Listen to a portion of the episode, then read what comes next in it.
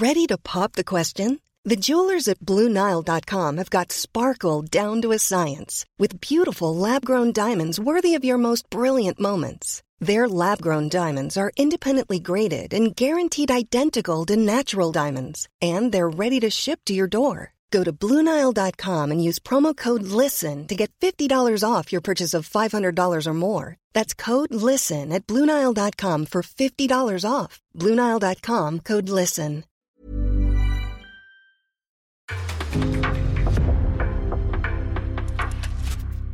En podcast från Aftonbladet.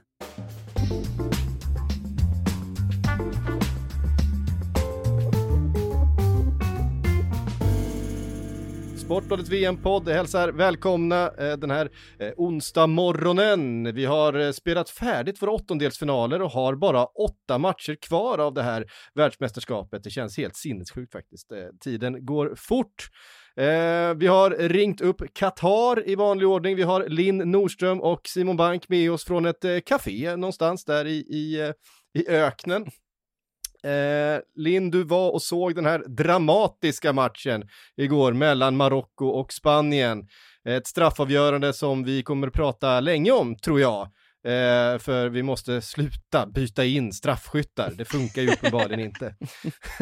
det bara är ju så. Eh, Först och främst dina intryck av den här matchen. Det måste ha varit ett eh, massivt publiktryck från eh, de marockanska supportrarna. Det var i alla fall så man upplevde det via tvn. Ja, det var ju ett, eh, det var ju ett otroligt tryck både inne på eh, Education City Stadium. Och det var ett tryck även utanför för jag kom lite sent till matchen för jag var gjorde ett annat jobb eh, innan. Och eh, när jag kom efter typ en kvart eh, då var det fortfarande ja, men alltså hundratals marockaner som inte kom in på arenan. Och det finns ju ett litet, litet kryphål för de som inte har biljetter. Och det är att man står utanför, går in på Fifas officiella hemsida. Och där ska det då släppas något form av ja, men eftersläpp för de som inte hämtar ut sina biljetter men just den här matchen var det ju extremt eh, få som inte utnyttjade sina biljetter så att det var, det var stämning utanför, lite kaosartat, polisen ingrep men det var rätt så lugnt när jag gick förbi där men sen när man då äntrade arenan och möttes av det här busvisslandet till vägg så eh, ja, då vaknade man till kan jag säga. Mm. Kaosartat på läktaren men ganska städat på planen Makoto. Det är ju ett Spanien som vill kontrollera saker men det händer inte så jättemycket framåt. Nej, de, eh, de är ju experter på att passa bollen väldigt mycket utan att få ut någonting av det. Om man tittar på så här matcher där flest lyckade passningar har registrerats så är Spanien i topp och de flesta i då VM-historien och de flesta av dessa matcher har de förlorat eh, på ett eller annat sätt. Här då, ja man kommer inte igenom Marocko, ska jag säga att Marockos försvar har inte släppt in ett mål förutom mot Kanada i en ja, betydelselös avslutning på den matchen. Eh, så att de har ju varit väldigt stabila och det är de här också. Bono som storspelare i målet. Alltså bara ett lag som fungerar på alla sätt och vis. Eh, mittlåset med Saiz och Aguerd som ser hur stabilt ut som helst. Mittfältaren eh, Azedin Onahi på, mitt, på alltså, vanligtvis i Angers, 22 år gammal. Han lär inte vara kvar i Angers länge till efter det här VMet. Herregud vad bra han har varit. Och sen en Marocko som jag tycker ändå rättvist i slutändan går vidare via den här straffläggningen då där Spanien ja, gör en Japan och bränner det mesta som går att bränna. Det var väldigt sanslöst att se måste jag säga. Japan där, det var ju vad han vill, han vill köra i, i fem minuter. Vilken skräll va? Jag som, jag som har lagt Japan i del två här, men eh, han kunde såklart inte vänta på det. Eh, det hur imponerande... När man eh, följde Sportbladet eh, live där från matchen, så var det ett jävla klagande på matchen, upplevelsen så tråkig på tv. Alltså, jag vet inte, jag tror att om man tittar på den lite grann med ett öga, alltså också om man inte är en, någon som tittar på fotboll flera gånger i veckan, eh, kanske inte bryr sig så mycket om eh, taktisk dis disposition, eh, kanske inte bryr sig så mycket om försvarsspel egentligen eh, och olika, på något sätt, ställningskrig på planen, för det var det ju massor av. Jag tyckte det var en väldigt taktiskt mm. intressant match. Men det är klart, tittar man eh, lite casual på fotboll, man rattar in ett VM, man vill ha mycket målchanser och, och frejdig fotboll, då var den kanske inte så rolig, men jag tyckte att den var en, en väldigt, väldigt intressant match att följa för att, jag menar, Spanien med all sin, med all sin kvalitet, med, med sin Pedri och sin, eh, och sin Gavi och sin Busquets på mitten som står och rullar runt och, och cirkulerar så mycket boll mot det här, mot en Amrabat som är överallt och krigar och kämpar och Ja, krigar och vinner, och vinner så mycket dueller. Men det var liksom två filosofier som möttes på ett sätt och det var eh, fascinerande. Men det var som att Spanien aldrig lyckades eh, haka av den där handbromsen som de hela tiden, det var som att de var tvungna att bocka av en checklista före de fick ta sig in i, i straffområdet och, och försöka göra någonting. Och, eh, Dani Olmo försökte en del gånger, men det, det jag vet inte, det, det, det kändes trubbigt för Spanien, så, så upplevde jag det i alla fall. Jag blev väldigt, eh, jag blev väldigt glad i alla fall att jag fick se en, en avgörande straffläggning i VM för det känns som att nu kan man bocka av det, det vill man liksom ändå vara med om. Ja. Så eh, jag tyckte den, den matchen innehöll eh, mycket för mig igår. Det var, en, eh, det var en otrolig upplevelse faktiskt. Hur, hur var liksom reaktionen när, när Hakimi sätter den här sista straffen på det här sättet han gör med den här chippen liksom? Ja, nej det var helt sinnessjukt. Det var ju folk på pressläktaren satt ju liksom med ryggen mot planen för att de var så nervösa. Alltså det var ju en, det var en otrolig laddning. Det var som att hela arenan liksom höll på Marocko och eh, ja, men förstod hur viktig, eh, hur viktig den där segern eh, var. Eh, vi, vi chattade ju under eh, lite grann, med, eller vi smsade lite med varandra under den här matchen, Makoto. Eh, och direkt när Sarabia byttes in med fem minuter kvar, det, min, först, min första tanke var, han missar ju sin straff. Han är inbytt för att slå den här straffen. Eh, sen var det alltså fyra spelare som byttes in specifikt för att slå straffar. Två för Spanien och två för Marocko. En utav de fyra sätter sin straff. Det är, det, det, alltså, kan vi en gång för alla nu, eh, vi också gå tillbaka till EM-finalen eh, och de spelarna som Southgate byter in för att slå en straff. Eh, Ska du gå tillbaka till den? Kan vi, kan vi en gång för alla bara vara överens om att vi slutar med det här? Att byta in spelare för att slå straff. Det fun- by, byta in en målvakt till en straffläggning, det, det kan jag leva med, men vi byter inte in några straffskyttar härifrån, eller Jag hur? ska, fråga, jag ska fråga Simon eh, vad han tycker. Ska man inte byta in eh, spelare bara för att slå straffar? Alltså jag tror att med straffläggning så generellt så är det svårt att, eh, att formulera någon sorts regler. Det var ju, vi pratade om EM-finalen och sådär också, så var alla överens om att unga spelare ska man absolut inte låta slå avgörande straffar. Men att forskningen pekar på att det oftast är det storstjärnorna som missar, det är mer sällan som de unga missar. Och så vidare och så vidare. Jag tror att man får liksom vara, vara en tränare med exakt rätt fingertoppskänsla för exakt rätt sorts match. Det hade väl inte Luis Enrique igår då, tydligen. Kan vi, kan, kan vi åtminstone vara överens om att japaner inte ska slå straffar? Ja, alltså jag, jag, såg det där och tänkte, kan man verkligen slå så här dåliga straffar? Men så mindes jag hur det var i den japanska supercupfinalen som Makoto säkert också minns, 2020 tror jag, Vissel Kobe mot Marinos. Eh, då missade de nio raka straffar i den straffläggningen. Det var alltså Japans två bästa lag. Så att, Ja, då, då har vi i alla fall, då har vi landat i det i alla fall, Makoto, att japaner ska hålla sig borta från straffläggningar. Vi, Så byt inte in japan- Vi, vi kommer prata mer om det lite senare. Nej, Inga det var inte en japan ska bytas in.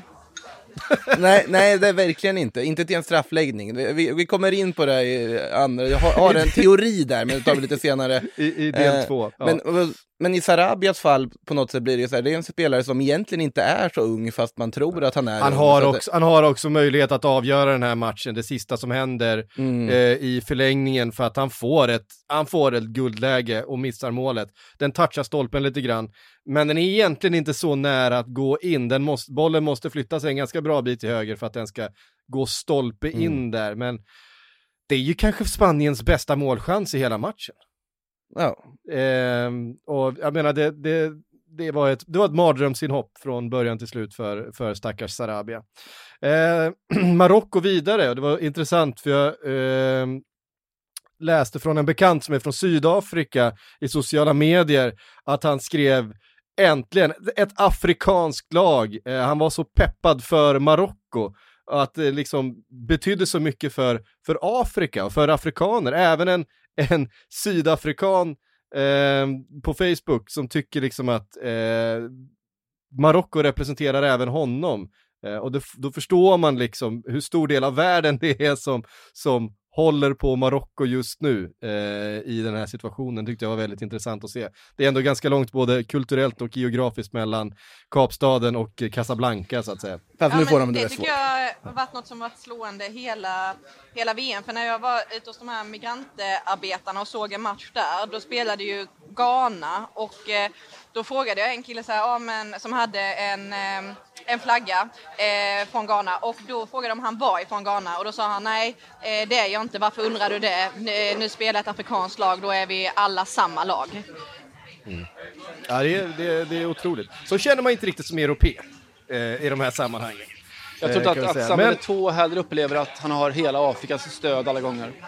Nej, nej det, det tror inte jag Al heller. Algeris stöd verkar ni inte ha i alla fall. eh, och det tog. Eh, Nej, men så där, så är det. Det var väl det man, en sak man lärde sig av, av VM i Sydafrika också 2010, att det var... Det lanserades som hela Afrikas VM, vilket ägde sin riktighet och sin giltighet. Att det var en, en känsla att eh, nu får världen se Afrika alldeles oavsett om det då är Sub-Sahara eller om det är, är Maghreb på något sätt. Eh, på samma sätt eller motsvarande sätt eller liknande sätt som att arabvärlden också eh, vill, vill claima och, och Marockos framgång, att det är också något att man sluter upp bakom det. Eh, man kan se emiren av Qatar som, som vevar marockansk flagga och så vidare. Att det, det finns kraftfält i geopolitiken. Ja, verkligen. Och de ställs mot Portugal i sin eh, kvartsfinal. Portugal som gjorde slarvsylta, Simon, utav eh, Schweiz. Du, du var på plats och fick se ett genombrott. Alltså jag vet inte, ens fall genombrott räcker för att beskriva vad eh, Gonzalo Ramos sysslade med igår. Eh, men han gjorde hattrick och han gjorde det banne mig eh, vackert. Ja, det är svårt att hitta nästan en, en historisk parallell att gå in. Det är hans första landskamp från start. Eh, han debuterade för Portugal i, i september, har gjort tre landskamper. Och, och liksom in, inför VM när han själv pratade så var det som att ja, men jag ska verkligen se till att ta vara på den här erfarenheten, att få, få dela omklädningsrum, alla, alla de här erfarna spelarna, ska lära mig av dem, inte minst av Cristiano Ronaldo. Eh, och ja, nu var det ju eleven, prao-eleven som gick in och eh, alltså tyngden av att gå in och inte bara lära sig Ronaldo utan ersätta Ronaldo i en VM-åttondelsfinal. eh, VM åttondelsfinal. Det är ju enormt att kunna göra, kunna göra det på det där sättet. Eh, men det var ju en match som, som såklart formades och präglades och fick hela sin berättelse redan en och en halv timme före avspark när det står klart att, att Cristiano Ronaldo, efter allt som hänt, och inte startar matchen. Det finns, fanns tusen frågor att, att svara på efter det. Har vi fått några svar på egentligen, eller var det bara eh, en, en, ett, ett, ett taktiskt drag helt enkelt? För jag menar, det är ju inte vad som helst och vem som helst att eh, peta Cristiano Ronaldo i en VM åttondelsfinal.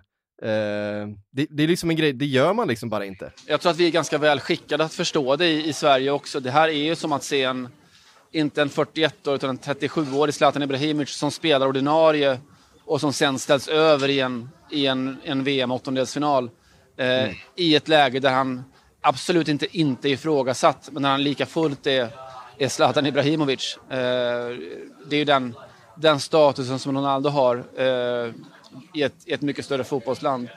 Så det är klart att det, det, blev, det blev berättelsen, det formade hela, hela matchen. Och det fanns ju liksom en, en rimlighet, om man tittar på det med, med svala och coola ögon så var det ju absolut inte, inte ett, eh, ett beslut som man förstod var liksom bottnat i någon slags eh, eh, manifestering av att Fernando Santos skulle visa vem, vem som bestämde att det var någon slags eh, bestraffning för att Ronaldo spårade ur eller, eller skällde ut honom inför tv-kamerorna mot, mot Sydkorea när han blev utbytt. Utan att det, det fanns absolut liksom taktiska, tekniska argument för att han inte skulle starta den här matchen. Men lika fullt så, som du är inne på, så, så krävs det oerhört mycket för att fatta det beslutet. Och det gjorde Fernando Santos. Han satsar och de, de två positioner som det liksom är lite diskussion om i förväg är ju Ronaldos vara eller inte vara. Det är Rafael Guerrero som går in, går in på, på sin ytterback som också har varit sådär, ska verkligen han spela? Och det, man kan väl säga att det var på en 10-gradig skala en, en 12 eller 13 i, i utdelning för Fernando Santos. När vi, Ja, att- såg, eh, när vi såg filmen, när vi såg matchen på storbildsskärm, då uppfattades det som att eh, eh, jublet när Ronaldo byttes in var ungefär lika kraftfullt som ett seg- eller måljubel. Hur var det på plats? Nej, men det var ju precis så. Alltså, eh, redan när, när Ronaldo går ut och värmer upp liksom med 25 minuter kvar så eh, det upptäcker jag just av jublet, av den enorma tryckvåg som kommer som var som ett måljubel. Och det kommer liksom eh, talkörer och, och skanderande från läktarna. att nu, nu minsann, nu vill vi ha Ronaldo. Eh, alla ville se Ronaldo spela, alla ville se honom göra mål. Eh, och en oerhörd besvikelse när hans, hans 6-1 mål blir bortom för offside. När han är åtminstone tre meter offside. Ja, det var, det var en brutal, en brutal tydlig offside eh, faktiskt. Men det är också det här att man tar ut eh, Cristiano men inte sätter in Rafa Leao. Utan att det är eh, den ja, men, i formspelaren från den inhemska ligan som eh, får gå in och ta den positionen istället. I mina, I mina ögon genialt, för att en Rafa Leao som många då hade förväntat sig hade ju klivit in i den matchen med en mycket större press känner jag än, än ehm, eh, Gonzalo Ramos gör i det här läget. För han har egentligen ganska lite att bevisa här och nu, Ramos. Han har gjort två matcher innan. Han har visserligen varit jätte, jättebra i den portugisiska ligan. Eh, han har sett fin ut i Champions League. Han är i form, han är, är verkligen eh, på uppåtgående. Men Rafa Leao är ju nästa stora grej från Portugal. Jag menar, om han skulle komma in här vid det här, då är det liksom, då börjar vi prata så här tronskifte och grejer. Det började pratas det om ändå här jo, men, alltså. men, det, men det slapp vi ju nu när han inte satt in. Jag vet, jag bara satt och gapade. Alltså han tar ut Cristiano Ronaldo och inte sätter in Rafa Leao. Eh, sen kommer ju Rafa Leao in och gör ett mål ändå. Eh, ja, det, var, det var snyggt också, men ja. äh, det intressanta blir ju nu på något sätt, alltså det var ju aldrig sett tv-kameror så mycket fokusera på en avbytare i avbytarväst i samband med målfiranden som i den här matchen när Cristiano Ronaldo är med resten av gänget där och firar. Hur mycket var spel inför kameran från Ronaldos del? Med, eller var det liksom genuin glädje för att det går bra? Alltså, typ, när Peppe gjorde mål så tror jag att han var genuint glad för att ja, och, och, samtidigt märker man också när han byts in hur Pepe springer fram med kaptensbindeln direkt till honom när de får den där frisparken, Bernardo Silva som mm. bara tänker inte bara ger bollen till Ronaldo direkt, att de skickar signaler till Ronaldo att du är lagkaptenen, du är ledaren i det här laget, även fast din roll som 37-åring ur form inte kanske är att göra hattricken. Det är, det är yngre spelare som gör det, det är yngre spelare som löser det på det här sättet. Sen eh. måste man eh, också säga att jag tycker att eh, att Santos fick till, inte bara laguttagning, men också taktiken helt perfekt mot Schweiz. För jag vet inte, när jag såg en match senast där det kändes som ett lag var två spelare fler på planen hela tiden. Så fort, så fort Portugal hade bollen så fanns det alternativ, eh, det fanns rörelse, det fanns eh, kvalitet. Så fort Schweiz hade bollen centralt eh, i planen så var det som att det var tidsnöd, de var en mot två eller två mot tre Eh, i varenda situation och det är ju tecknet på att en eh, taktisk disposition faktiskt verkligen lyckades för Portugal, men också faktiskt att man fick in lite mer rörlighet i det där anfallet eh, med Ramos istället för eh, Cristiano Ronaldo. Det tror jag spelade roll. Eh, hur upplevde du det från eh, läktaren Simon, det, det taktiska spelet mellan de här två lagen? Jag tyckte det var uppenbart även på tv. Ja, du, du ställde den retoriska frågan när man senast upplevde att ett lag var två spelare fler på planen. Och i mitt fall så är det exakt 24 timmar sedan när Brasilien spelade. Eh, var, li, li, lite samma, samma känsla där utifrån och strukturer. Ja, I det här fallet så, jag tycker det är jätteintressant, du är inne på frågan med, med Rafael Leao. Eh, vilket säger väldigt mycket om, eh, om fotbollsstrategen Fernando Santos. Han har ju pratat om just det där att, ja, Leao, fantastisk spelare, men han har en helt annan roll i Milan. Där är han fri på ett annat sätt och då får man ju bära med sig liksom tanken att det är inte så att, eh, att Milan är ett Zdeněk Seman-lag där han får liksom lalla runt och göra lite som han vill. Det är oerhört strikta ramar där, men, men kraven i, i Portugal är, är annorlunda. Eh, hans jobb där skulle inte vara att droppa 20 meter, ta, vända upp med bollen och sen ge sig ut på någon sorts gambeta-räd mot mål, utan eh, det som man får med Gonzalo Ramos är något annat. Eh, är Rafael Leao en bättre spelare 2022? Ja, det är han. Passar han bättre i Portugals sätt att spela fotboll? Nej. Och oerhört intressant just att se att Portugal nu ju var 11 spelare på planen i, i, alla olika moment. Som man inte är med Cristiano Ronaldo, som fortfarande är en fantastisk spelare när han, han får bollen sista tredjedelen, men som inte kan liksom göra det defensiva jobbet på samma sätt, som inte kan alltid konstant vara en uppspelspunkt, en rörlig uppspelspunkt. Eh, det var Gonzalo Ramos. Och sen otroligt kul tycker jag också att se eh, Joao Felix som går in och, och, och, är den spelare som han var för några år sedan. Fullkomligt mm. magnetisk och lysande i sitt sätt att spela fotboll igår. Ja, verkligen. Och Bernardo Silva. Jag älskar, jag älskar att se Bernardo Silva spela fotboll. Han har, eh, han har sådana fötter. Eh, så att det, det, det är helt eh, makalöst faktiskt. Nu ställs de mot, mot Marocko. Det blir en helt annan uppgift för, eh, för Portugal. Nu kommer de också ha publik emot sig eh, på läktaren och ett eh, Marocko som kommer kriga för allt vad det är värt och en, en Amrabat som kommer sp springa på precis allting centralt. Eh, får vi en, en vad, vad, tror ni om den matchen? Startar Cristiano till att börja med? Nej, det har jag svårt att tänka mig att han gör. Eh, ni pratade om Marockos match förut och eh, att ja, på tv såg det tråkigt ut och så. Jag, om man drar en Sverige-parallell igen då till när Sverige möter Spanien i, i EM och får mycket kritik. Eh, trots att Sveriges matchplan i den matchen upplevde jag var liksom satt som en smäck på samma sätt som Marockos gjorde igår. Skillnaden var ju att Marocko låg 30 meter högre med sin försvarslinje i sina kompakta block och var liksom aggressiva på ett annat sätt som Sverige inte var. Sverige var ju passiva i den matchen. Eh, så snarlikt liksom jämna block, dunderfokus på försvaret. Men att Marocko ändå levde i sin match på ett annat sätt. De var, eh, vad säger man nu för tiden, framåtlutade i, sitt, i sin defensiv eh, på ett annat sätt. Och Portugal, om man vet någonting om Portugal så är det att de har ju liksom en svaghet att de, de lätt kan bli reaktiva och passiva i en fotbollsmatch. Inte minst när de leder matcher. Eh, och, ja, jag, jag, tror att det blir mycket svårare mot Marocko än det blev mot Schweiz. Inte för att Schweiz är ett dåligt lag, men för att Schweiz utan två, tre bärande spelare i backlinjen som det ju faktiskt var nu, eh, då faller Schweiz. Så, så, den bredden har inte de, att de kan klara sig utan det. Nu blev de väldigt exponerade på sin, sin högerkant då, där de inte liksom satt ihop riktigt och då, då fick Portugal matchen. Jag är inte säker på att Portugal får matchen på samma sätt mot, mot Marocko. Nej, det blir oerhört spännande eh, att följa den matchen också såklart. Vi tackar eh, Linn och Simon från Qatar där. Vi ska få några ord från våra sponsorer. När vi kommer tillbaka så ska vi gå igenom det som hände i måndags. Sportbladets VM-podd är sponsrad av Hyper.com. Eh, Steven Lee, vi har tagit oss fram till eh, kvartsfinalerna. De spelas fredag, lördag.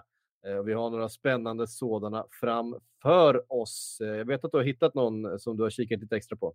Ja, absolut. Det är väl eh, Argentina får väl för första gången i turneringen möta ett lag som inte kommer att backa hem med allting. Så att, ja, jag har kikat på deras match mot Nederländerna. Eh, såg såklart Nederländernas match mot USA. Det blev väl en lite skum match tycker jag. För att på något sätt så kändes det väl som att USA hade helt slut i tanken. Men precis som tidigare i turneringen så släppte eh, Nederländerna till chanser ganska enkelt. Eh, det var ju nära att de hamnade i 0-1 underläge där med ett tidigt friläge för USA. Så, eh, Virgil van Dijk har väl inte varit jättebra i Liverpool och jag tycker inte att han riktigt är på sin vanliga nivå i landslaget heller. Eh, och så är de ju väldigt framåtlutade också. De gillar ju att gå på kontring med Gakpo, med Memphis Depay med och Dumfries. Han verkar ha hur stora lungor som helst. Så, och Argentina som sagt kommer väl äntligen få en matchbild där det inte bara är liksom en mur av motståndare utan att det kan bli lite mer böljande och sådär. Så att, eh, jag kommer spela båda lagen gör mål till 2,05 tror jag det senaste priset var hos Hyper. Eh, och det här oddset hittar du då som sagt hos hyper.com och glöm inte att du måste vara 18 år för att spela. Och är det så att du eller någon du känner spelar lite för mycket så gå in på stödlinjen.se och läs mer.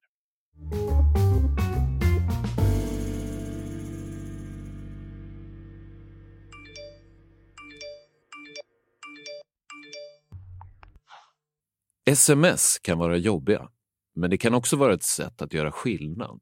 Gå med i Amnestys sms-nätverk alert där du kan skapa förändring direkt från din telefon. Det kostar ingenting och tar mindre än en minut. Det är superlätt att gå med. Bara smsa alert till 72990.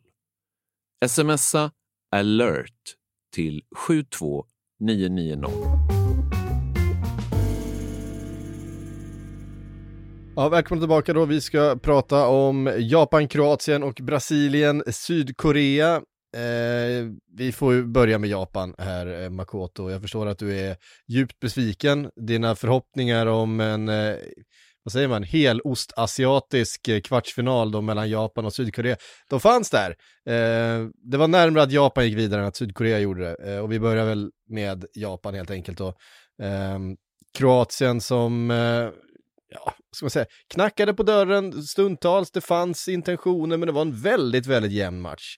Eh, mycket jämnare än vad jag trodde den skulle vara. Jag tänkte, trodde att det skulle vara ett Japan lite likt matcherna mot Tyskland och Spanien som skulle kriga oerhört hårt, packa ihop, eh, försvara väldigt, väldigt djupt och eh, kanske få till någonting. Jag tyckte ändå det var ett Japan som var lite mer på, så att säga, the front foot i, i den här matchen mot, eh, mot Modric och de andra bolltrillarna. Ja, det, om vi börjar med det positiva i det här då, att Japan visar att man kan hålla jämna steg med Kroatien i en utslagsmatch i VM. Det tycker jag är ett väldigt stort steg framåt. Eh, det var väl lite, man var lite frågan till hur bra är det här Japan inför slutspelet med tanke på att ja, de vann mot Spanien med 17 procent bollinnehav. De Ja. förlorade mot Costa Rica väl i den enda match de hade någon form av bollinnehav. Och nu hade de det, nu spelade de. De hade inte mest bollinnehav, men de skapade saker, de var på. Eh, pressen funkade, Mm. allting. Man hade ju 1-0 ledningen i pausen och spelmässigt så såg man att jo, men det här laget har ändå kapacitet att störa de bästa. Det tråkiga är att vi kommer ju inte få se mer av det i och med att Japan fortfarande har exakt samma problem som de alltid haft. Och det är att som kollektiv kan man utmana vilka som helst. Som individer så är de kroniska förlorare. Och det, men alltså, det, det är ju så. På, när de får den pressen på sig själva Ja. på individnivå och går upp i en straffläggning, då, då funkar det inte. Det, det slår slint och i Japan så har du bara pratat om den nya världen för japansk fotboll. Atarashi Keshkie säger de hela tiden. Mot den nya världen, mot den nya vyn för japansk fotboll. Att vara topp åtta i världen, att utmana de bästa. Och eh, såklart de tänkte på det. Minamino, Mitoma, Yoshida, alla som stod där och skulle slå straffarna och slog ja, fruktansvärt dåliga straffar. Eh, det funkar inte på individnivå. Det finns inte den egoismen som krävs för att göra som Ja, vi såg till exempel Achraf- Hakimi göra i eh, straffläggningen för Marocko mot Spanien. Det är ingen japan som går in och gör det i det här läget. Och det är just det här att du, du måste ha någon som leder dem på det sättet liksom, och ha, visar mer egoism. Eh, ni, ni som sett eller läst Blue Lock förstår vad jag menar. Eh, för den, det är liksom on point, den japanska fotbollsanimen som förklarar hela Japans fotbollsproblem. Mm. Det är helt on point. Också intressant, för jag läste en artikel om eh, eh, Japan och fotbollen och den japanska fotbollen och fotbollsintresset i Japan och så vidare som har varit på väg ner. Och förhoppningarna på det här landslaget har varit ganska låga. Eh, och som jag har förstått det så har också intresset från den Eh, jämfört med tidigare år, jämfört med tidigare upplagor av det här landslaget, så har det här landslaget inte liksom genererat speciellt mycket intresse från den, eh, den inför det här VMet, men under just de här segrarna mot Tyskland, Mm. mot Spanien, gjorde att man nu hade liksom tittarrekord i Japan just på den här åttondelsfinalen. Eh, och jag känner ju ändå att även om straffläggningen inte blev vad man hade hoppats så att man faktiskt viker ju ner sig och det, det blir ju totalt plattfall det sista, så är det ju en, en, en fantastisk, det var ju ingen som hade förväntat sig att Ja- Japan skulle vara här och att de faktiskt går toe-to-toe med Kroatien, så bra som Kroatien ändå är. Jag menar, de spelade VM-final för fyra år sedan. Ehm, det känns ändå som att för japansk fotboll så, så finns det någonting att bygga på här. Jag tycker det, det är så många spelare som jag inte hade koll på också, som också är lite fringe-spelare, kanske ute i Europa, spelare i lite mindre klubbar, som jag tycker har visat eh, riktigt, riktigt fin kvalitet under de här matcherna.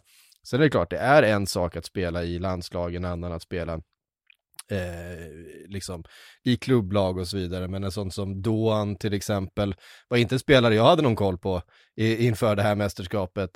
Eh, jag hade ingen jättebra koll på Ito heller. Eh, fantastisk spelare ju. Han ju Som han sprang i. Ja, alltså, vilket, alltså vilka, vilka ben liksom. Mm. Eh, som liksom höger wingback, upp och ner, upp och ner, upp och ner.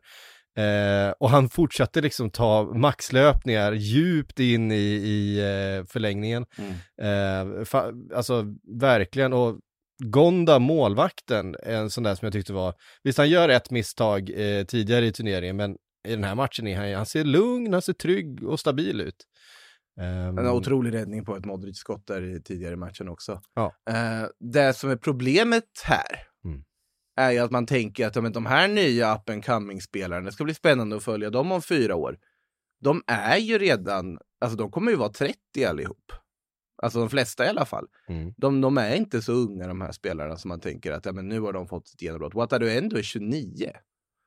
Eh, till exempel. Mm. Mm. Junya Ito är inte jätteung. Ritsudoan är 24 i och för sig. Kaoru Mitoma är 25. Mm. Eh, Minamino 27. Men det är många som är liksom 28, 29 och så vidare också.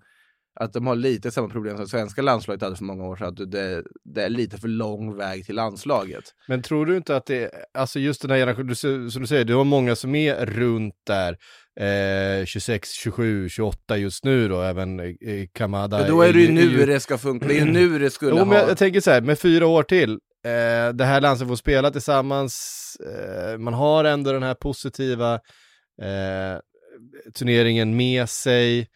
Ehm, jag vet inte. Jag vet inte, det kändes ändå, det, det känns ändå lite eh, positivt runt eh, japansk fotboll, det är den känslan jag haft i alla fall. Eh, Keisuke Honda gick ut, han har ju tweetat mycket under, under mästerskapet. Jag vet inte om han bara saknar att vara med. Liksom, han är ju en, en kultfigur när det kommer till Japan och VM och han hade såklart behövt. Eh, men han sa ju att vi måste sluta prata om den här kvartsfinalen. Måste sluta beskriva den som en sorts vägg som man inte kan ta sig förbi. Det håller inte. Börja prata om man ska vinna VM. Han hade, han hade ju huvudet. Det, Ja, var, ju- fast det, var ju han- en, det var ju en, det var ju en Fast stjärna. han var med när de sköt bort sig på mot straffar mot eh, Paraguay också om vi säger så. Han, Ja, ja, och han var med när de... eh, Men han var en diva. Ja, ja, alltså... Framförallt när han spelade i Ryssland. han är en underlig diva. Ja. Alltså han är väldigt underlig, han är någon sorts wannabe filantrop mitt i alltihopa. Eh, väldigt eh, intressant eh, take på allt möjligt och som sagt, vem, vem blir förbundskapten för Kambodjas landslag över Skype? Jo, Keisuke Honda lyckas bli det, som aktiv. Exakt. Eh, som lägger ut på Twitter, vilket land ska nästa, nästa land jag ska gå och spela i då? Vad tycker ni? Ungefär så. Eh, nej men han sa ju det, vi måste börja prata om vad ska vinna VM-guld. Det är där som måste vara målsättningen, de måste lägga den så högt så att det inte blir någon sorts osynlig vägg och ta sig förbi ett åttondelsfinalstadie. Och det ligger någonting i det också tycker jag. Eh, sen är det såklart att de här inte hade gått och vunnit VM-guld. Jag hoppas alla som har läst när jag har skrivit det förstår att jag driver.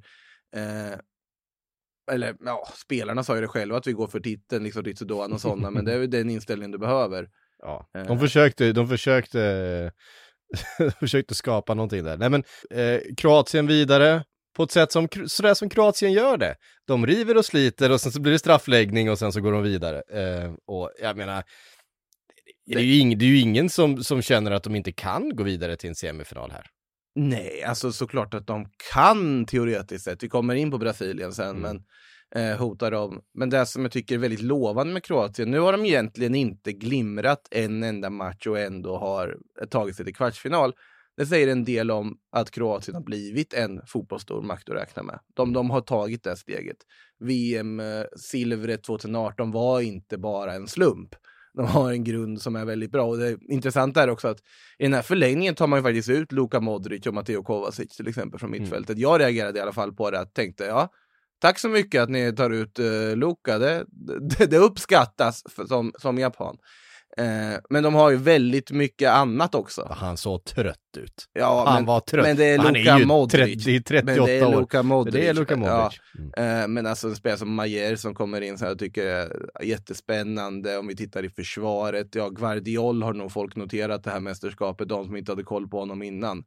Men han har ju utnyttjat det här skyltfönstret och till max kan man ju säga. För han är, han är fullkomligt fenomenal. Och han är 20 år gammal, leder det där försvaret. Alltså, med all respekt till Domagoj Vida, men han får nöja sig med att vara lagpappa på bänken nu för tiden, för det är Ja. Guardiol som är den. Ja, gud ja. ja alltså, eh, fantastisk fotbollsspelare alltså. Vilken, eh, han är ju bara 20 år gammal. Alltså, ja men ju- precis. Det är ju en, eh, en, en riktig världsstjärna Och- i, i eh, in the making. Och skiftet som har gjorts också under det här mästerskapet, det klassiska. Inför så pratades mycket om klubbar som Chelsea, Tottenham och så vidare som var intresserade av honom. Nu har skiftet gått till att det börjar pratas ja, Real Madrid, Barcelona, P- alltså Mm det, Kan vi, bara, kan vi bara eh, säga någonting om RB Leipzigs förmåga att bara skaka fram nya jävla superstjärnor? De, det, de, kall, de, det kallas Red, Red Bull-projektet som har liksom massa olika samarbetsklubbar hit och dit och sen så bygger de, byggs de upp via dem. Ja, men det är helt otroligt. De säljer Upamecano och eh, Konate, som två stycken superbackar. Den ena till Bayern München, den andra till Liverpool. Ja, vad gör vi då? Vi kastar in en 20-årig Guardiol som visar sig vara precis lika bra, Om, inte bättre, om inte bättre, precis. alltså, Ja, ansiktsmask dessutom. Nej Ja. men nej, han är helt eh, strålande så att där har de en guldklimp, ja, verkligen. Och sen för Leipzigs del, de vet ju vart de är i hierarkin på något sätt. Att ja, och jag ver- verkar som att Red Bull-koncernen ändå är liksom nöjda som det är med det. Att ja, men man får väl sälja en Kunku till Chelsea som de verkar göra nu. Mm. De vet att de kommer sälja Guardiol förr eller senare. Eh, men då kommer det ju någon ny Ja. efter det. Mm. Så att nej, det... Nej, han har ju verkligen visat att han håller för den absolut största scenen i det här mästerskapet, det råder ingen tvekan om. Mm. Sen tycker jag Kroatien, det de måste lösa är ju alltså Må- lite anfallsfrågan tycker jag. ja, men de måste lösa målskyttet. Eh, Men för de, att- de har ju inte haft en tydlig, tydligt första val på topp. Nej. Eh, jag tycker inte det ska vara Petkovic i alla fall, jag tyckte inte han stärkte sina aktier. Jag tycker Livaja är, eh, ja nu brände Livaja sin straff, men det är, en- det är en annan sak. Men jag Ja. tycker väl han tillför mer. Kramaric är ju väldigt bra tycker jag och nyttig i den här högerytterrollen då. Men Perisic som ju var strålande i den här matchen också, Ja. han gick ju fantastiskt. Han är otroligt Ja. viktig alltså. Men vem du ska ha mellan Perisic och Kramaric, det är det som är frågan. Och det, Mm. alltså, Ante Budimir tyckte jag gjorde ett bra inhopp också, tycker han är en, en nyttig spelare med, men du måste hitta en hitta ett första val. Nu är det kanske för sent att börja göra det i en kvartsfinal. Det är inte så, det är inte så smickrande eh, att bytas in och bytas ut i en match som eh, Budimir eh, fick uppleva. Nej, fast Det var visst- inför en straffläggning Ja. så, så då försvinner den regeln tycker jag lite. Lite Sen, så. sen eh, har vi ju diskuterat eh, hur smart det är att byta in ja, spelare Ja, inför en straffläggning. Så att det, Precis. det är ju... Det, det, är, det, det, det måste vi en gång för alla bara eh, sluta med. eh, Om- jag, hoppa, jag hoppades ju lite på att Japan också skulle här, byta in Daniel Schmidt, eh, reservmålvakten, bara för att bara för att han heter Daniel Schmidt. Och det Ja, är det det, minst japanska namnet i, i eh, har- någonsin. det har- Han är inte född i Japan va? Daniel Schmidt, eh, han är väl halv som mig, om jag inte har helt fel. Jag tror det, vi Eh. kollar snabbt. Han är född i, i eh, USA. Han är född i Illinois. Så att eh, gissningsvis, det hade man ju inte heller gissat på. Eh, Man hade trott kanske någonstans i Tyskland eller... Nej, men det, Eh, det är inte som, eh, jag vet inte, det finns ju, finns ju många så här naturaliserade japaner som spelat i landslaget genom åren. Eh, Mike Haffenar tänker jag på såklart. Ja, men vad hette han, brassen? Eh, Alessandro dos Santos ja, i VM precis. 02, ja. ja. Han var bra. Eh, men man trodde han var bra för han var brasse och vänsterback. Och det var så mycket man förstod. Men det känns vettigt. Mm. Men den här har ju hela sin karriär i Japan, alltså även sin... eh, Fast Daniel Schmidt har ju gått till den belgiska klubben som har alla japaner nu, Sint, tru, Sint vad det nu heter. Mm. Eh, precis. Så, nej, det, det är vanligt. Jag trodde ju en gång i tiden att eh, Robin Simovic skulle bli japan när han var där borta. Att han skulle Mm. hänga kvar där. och Och bli att Daniel Schmidt har bott i, i Japan sedan han var två år gammal och har hela sin, hela sin fotbollsskolning i Japan. Det har inte han är- Robin han- Simovic gjort och han blev aldrig japan heller. Nej, precis. Han har ingen koppling till Japan överhuvudtaget. Så han är, han är till och med mer japan än vad du är, eh, Makoto, fastän att du har ett japanskt namn. Så, Ja, så, ja, så, så- kan, så kan det ju vara. Ja, men, så, så är det ju. Så är det ju. Han spelar för japanska landslaget framförallt. Jag har inte fått mitt samtal än. Det är sjukt egentligen. Nej, Det är, det, är väl, det är väl väldigt tur för japanska landslaget jag inte fått. Så var det i alla fall. Vi eh, eh, välkomnar Kroatien vidare i turneringen då. De möter Brasilien på fredag. Eh, Brasilien som gjorde processen ganska kort med Sydkorea, sen slog de av lite på takten. Eh, förlorade i andra halvlek. Det, det, det gäller att vinna sina halvlekar. Eh, men alltså bara tempot, kvaliteten, spelet, det här är liksom det. Vi var inne på det när Richarlison gjorde målet i början av turneringen här, nu minns jag inte ens vilka de vad de mötte. Det är det här vi har Brasilien till.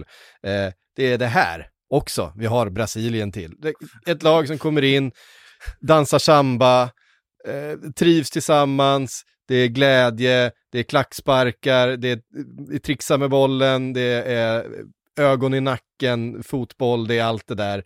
Vackra, vackra mål, eh, underbart spel. Det, Men- men- det, det, liksom, det, det här laget har allt det. Men alltså 3-0 målet när Rikardisson tar fram sin inre Kerlon och börjar liksom jonglera bollen på huvudet. Ja, visst. Är det, alltså det målet är helt sanslöst. Det är helt otroligt det målet. Och sen också firandet. Titta av alla, tränaren.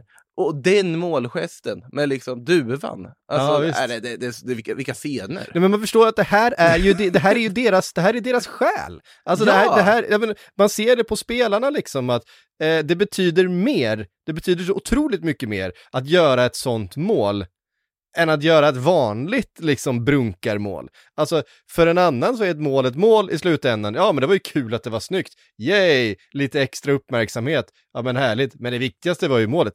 Det viktigaste här är inte nödvändigtvis att det blev mål. Det viktigaste här är att det görs på ett brasilianskt sätt, att det är samba, att det är yoga bonito, att det är allt det här. Det, man, man märker hur det lyfter hela det här eh, liksom, kollektivet, hur det lyfter supportrarna, hur det, vad det betyder. För det, det är så djupt rotat i den brasilianska fotbollskulturen att fotboll ska spelas på ett visst sätt. Ehm, och det gjorde de, Alltså, det, åtminstone i första halvlek. ja, men det, det kunde varit 10-0 alltså, i första halvlek. Om, om Neymar hade passat några fler gånger. Han, det var märkte han var sugen på att eh, visa, göra lite mål och visa vem som leder det här laget när han Ja. var tillbaka märktes det. Eh, jag tyckte Vinicius var fullkomligt fenomenal. Eh, Jag älskar det avslutet, jag älskar det avslutet. Det är så, det är så kontrollerat Ja, och så och pass, ostoppbart. passningen till 4-0 Ja. när, eh, när Paketa dyker upp där också. Sen Mm. känner jag också så här, alltså gamla dinosaurier som Roy Keane kan ju vara tysta med att de dansar Jo, för mycket. men, och men hela det är ju också så här. Dela den debatten. alltså sluta, låt dem, det är det här vi vill ha. Men alltså Roy Keane, han är ju den minst livsbejakande människan på jorden. Det är väl klart minst att han... dansande är- människan. Det är väl klart att han stör sig på brassar som dansar. Det, Ja. det är ju, eh, det hör, det hör ju till hans, eh, på något sätt, scenpersonlighet också, att, att vara den surpuppan. Är det Ehm. otrolig, eh, otrolig insats av Brasilien. De behövde ju bara den första halvleken. Och sen kunde de ju rotera. Väldigt fint av eh, förbundskaptenerna att byta in Weverton i slutet tyckte jag också. Ja. Eh, tredje målvakten. Ja. Och det innebär att alla 26 spelare har fått speltid i det här VMet. Och det tyckte jag var väldigt fint att han ändå tänkte på det. Mm. När det stod 4-1. Eh, Och det är också så sjukt för att eh, det blir 4-1, Brasilien är totalt... Otrolig frispark. Och totalt, ja, eh, totalt eh, dominanta. Ändå gör Alisson en jävla dundermatch. Får ju ändå göra, får ändå sträcka ut på några grejer. För att när man leder med 4-0 så ska man ju i ärlighetens namn inte behöva försvara med allt man har. Ja men för här, här måste man ändå också lyfta på att den för Sydkorea hanterar den eh, andra halvleken Mm. tycker jag. Eh, ger inte upp. Såklart att det var, de vet att det är kört. Men man går ändå ut Såklart. och vinner andra halvlek. Man vinner sin halvlek.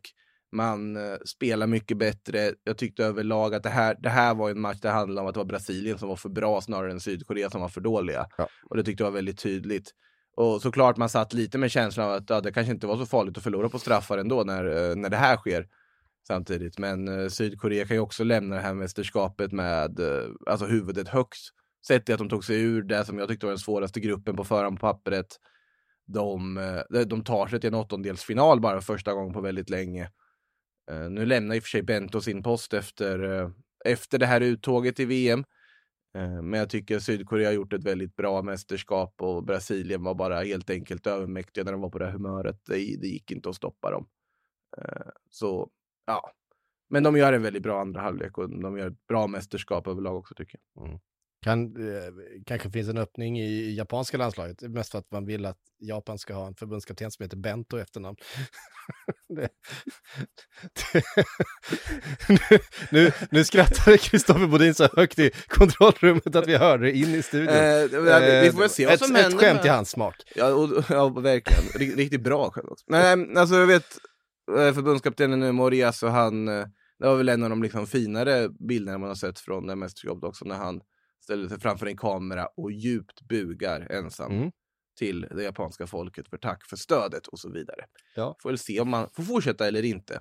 Eh, jag Det är, har- så, det är också så här, om, en, om, om ett brasilianskt landslag ska dansa samba och göra vackra mål så vill jag att en, en Japanskt Jap- ska, buga, ska, ja. ska buga djupt Ja. när, man har, när man har åkt ut en VM-turnering för tack för, Ja. eh, tack, tack för stödet och tack och, för och oss. viktiga poäng, det är inte som att man i Japan känner att åh vad bedrövlig ni är på straffar, utan man tycker synd om dem och man känner också att ah, tänk att kliva fram och våga ta den där straffen i det här läget. Ja. Ja, det, det ska de ha all heder för. Mm. Och det, det väntar säkert hedersmedaljer till eh, vissa av dem, som det gjorde till han som brände straffen 2010. Det handlar om respekt. Så är det. Det är viktigt. Mm. Ehm, Men det behövs lite mer egoism om man ska bli ett av världens bästa fotbollslag. ja, det, det lite så. Men, men eh, jag tycker också att eh, just det här med att Japan har roterat så mycket spelare, att, eh, det är också ganska många som har fått visa upp sig. Man har också visat att, jag tycker han har haft ganska bra fingertoppskänsla i de här laguttagningarna om man ska vara Han, riktigt han har ärlig. prickat rätt. Ja. Alltså med, ja, det var, det var Costa Rica han kastade helt. Det var kanske de spelarna på planen. Alltså de, de skulle ju löst det med, allt, med det spelet de hade i den matchen. Ja, men han kastade Costa Rica. Det, det, det, det råder ingen tvekan om. Nu gick de vidare från gruppen som etta, så det är svårt att ifrågasätta det. Absolut. Men eh, det, det, finns en anledning till att Yuki Soma inte spelade fler minuter än vad han gjorde i Costa Rica-matchen. Mm. Och då spelade han 80 minuter. Och jag tror på riktigt att han vilade spelare för Spanien. Ja, jag tror på riktigt det. Med facit i hand rätt. Brasilien, Kroatien. Vad tror vi? Alltså det ska ju bara kunna gå åt ett håll, tänker man ju. Men absolut, Kroatien har visat förr att de är att räkna med. De har varit väldigt svåra att göra mål på. Det kommer nog inte att rinna iväg på samma sätt. Men det trodde vi inte det skulle göra i Portugal, Schweiz heller på förhand. Men det gjorde det ju. Så att, det, är, det är väldigt svårt att veta. Men Brasilien är ju favoriter såklart. Ja, men det, handlar, det, det kommer ju handla, som det gör i så väldigt många fot, fotbollsmatcher, vart det första målet och när det kommer. För att blir det ett tidigt mål för Brasilien och eh, Kroatien måste börja släppa lite på handbromsen, måste Mm. börja kliva lite högre upp. Just med tanke på att man inte har de naturliga anfallarna kanske heller, man har inte sin, bäst, sin främsta kvalitet längst fram i planen. Det innebär att spelare som eh, Brozovic och Kovacic och, och Modric Mm. och Perisic måste ta lite mer offensivt ansvar och släppa lite på den, eh, på Mm. den defensiven. Och då uppstår ju den där, eh, de där ytorna som ett lag som Brasilien är så fruktansvärt bra på att utnyttja. Ett, med all liksom, teknisk briljans som finns i det här laget. Så att, att släppa ytor mellan försvar och mittfält till exempel eh, är ju livsfarligt. Mm. Eh, men vi får se. Å andra sidan, är det 0-0 så vet Kroatien också att de vet hur man, de vet hur man går vidare från en, eh, från en fight. Eh, det, det har de gjort så många gånger, det är bara att titta på hela VMet förra, eh, Förstå hur lång- förra gången. Förstår hur lång tid den straffläggningen skulle ta. Alltså, om Brasilien skulle vara inblandade i det, med tanke på liksom ansatsen. alltså, all, alla Neymar, Neymar-ansats på alla. det, tar, en evighet innan de kommer fram till boll. Mm. Nej, nej, det förändras inte Brasilien, det är det man kan säga. För det, det är så otroligt sevärt tycker jag. Hela liksom allt sättet de är på och sättet de spelar. Ehm, innan vi stänger butiken för idag då, så ska vi summera det vi har framför oss på fredag och lördag. Vi har eh, först då eh, Kroatien-Brasilien 16.00 på fredag, den har vi precis pratat om. Nederländerna-Argentina 20.00 på fredag, den är, den är eh, tung alltså.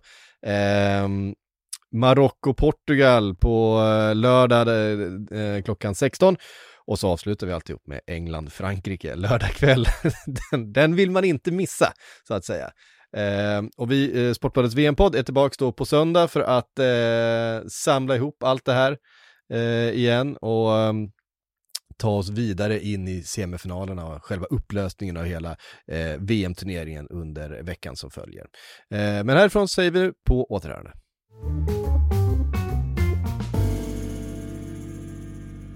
Du har lyssnat på en podcast från Aftonbladet. Ansvarig utgivare är Lena K Saar. Say hello to a new era of mental health care. Cerebral is here to help you achieve your mental wellness goals with professional therapy and medication management support. 100% online. You'll experience the all new Cerebral Way, an innovative approach to mental wellness designed around you.